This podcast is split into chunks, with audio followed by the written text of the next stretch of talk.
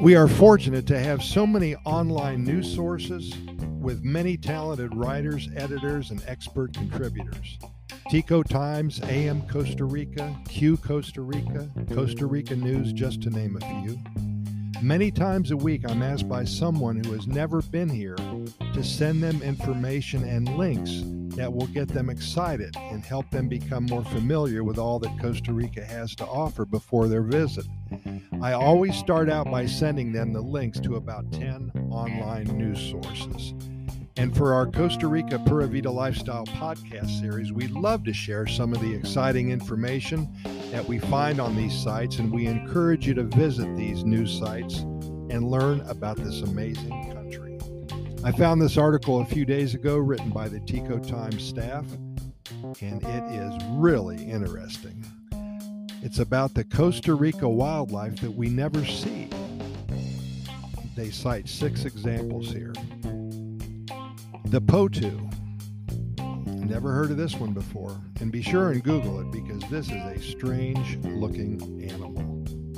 A dead bare tree stump might not seem like the best place to seek out wildlife, but if you're trying to spot one of Costa Rica's three species of potoos, that's exactly where you should look. As nocturnal insectivores, potoos rarely fly during the day. Instead, they perch on top of thin tree stumps. With their dark speckled plumage, the potoos blend in with the dead trees. When they detect danger, they freeze, extending their necks upward so they appear to be a part of the tree. They also use this technique to protect their unhatched eggs. Rather than constructing a nest, potoos lay a single egg on a branch or a stump. The male and female, they take turns sitting on the egg to camouflage it from monkeys and other egg predators. Parent potoos continue to sit on their young to camouflage them for about two months, and then once the baby is too large to hide under its parents, it will adopt the same freeze behavior as its parents. With their white feathers, the baby potoos often look like fungus to predators, so they don't touch them. And again, be sure to Google this animal. This is amazing. It's P O T O O. Number two, the leaf mimic katydid. Incredible little bug. To conceal themselves from birds and other predators, several species of katydids have evolved camouflage that resemble leaves. The wings of the bug are often crinkled to resemble actual leaves, and some katydids' camouflage is so detailed that you can see what looks like leaf veins on their skin. It's amazing. There are both brown and green variations of the insect that take on the appearance of either a living green leaf or a dead brown one. Again, Google that one. Number three, a cute little animal, the silky anteater. Though the silky anteater is not very rare, it's almost impossible to spot due to its excellent camouflage. The nocturnal anteater hides out in the branches of kapok trees during the day, curling up into a ball to sleep and blending in with the kapok tree's pods, which are of similar color and texture to the anteater's fur.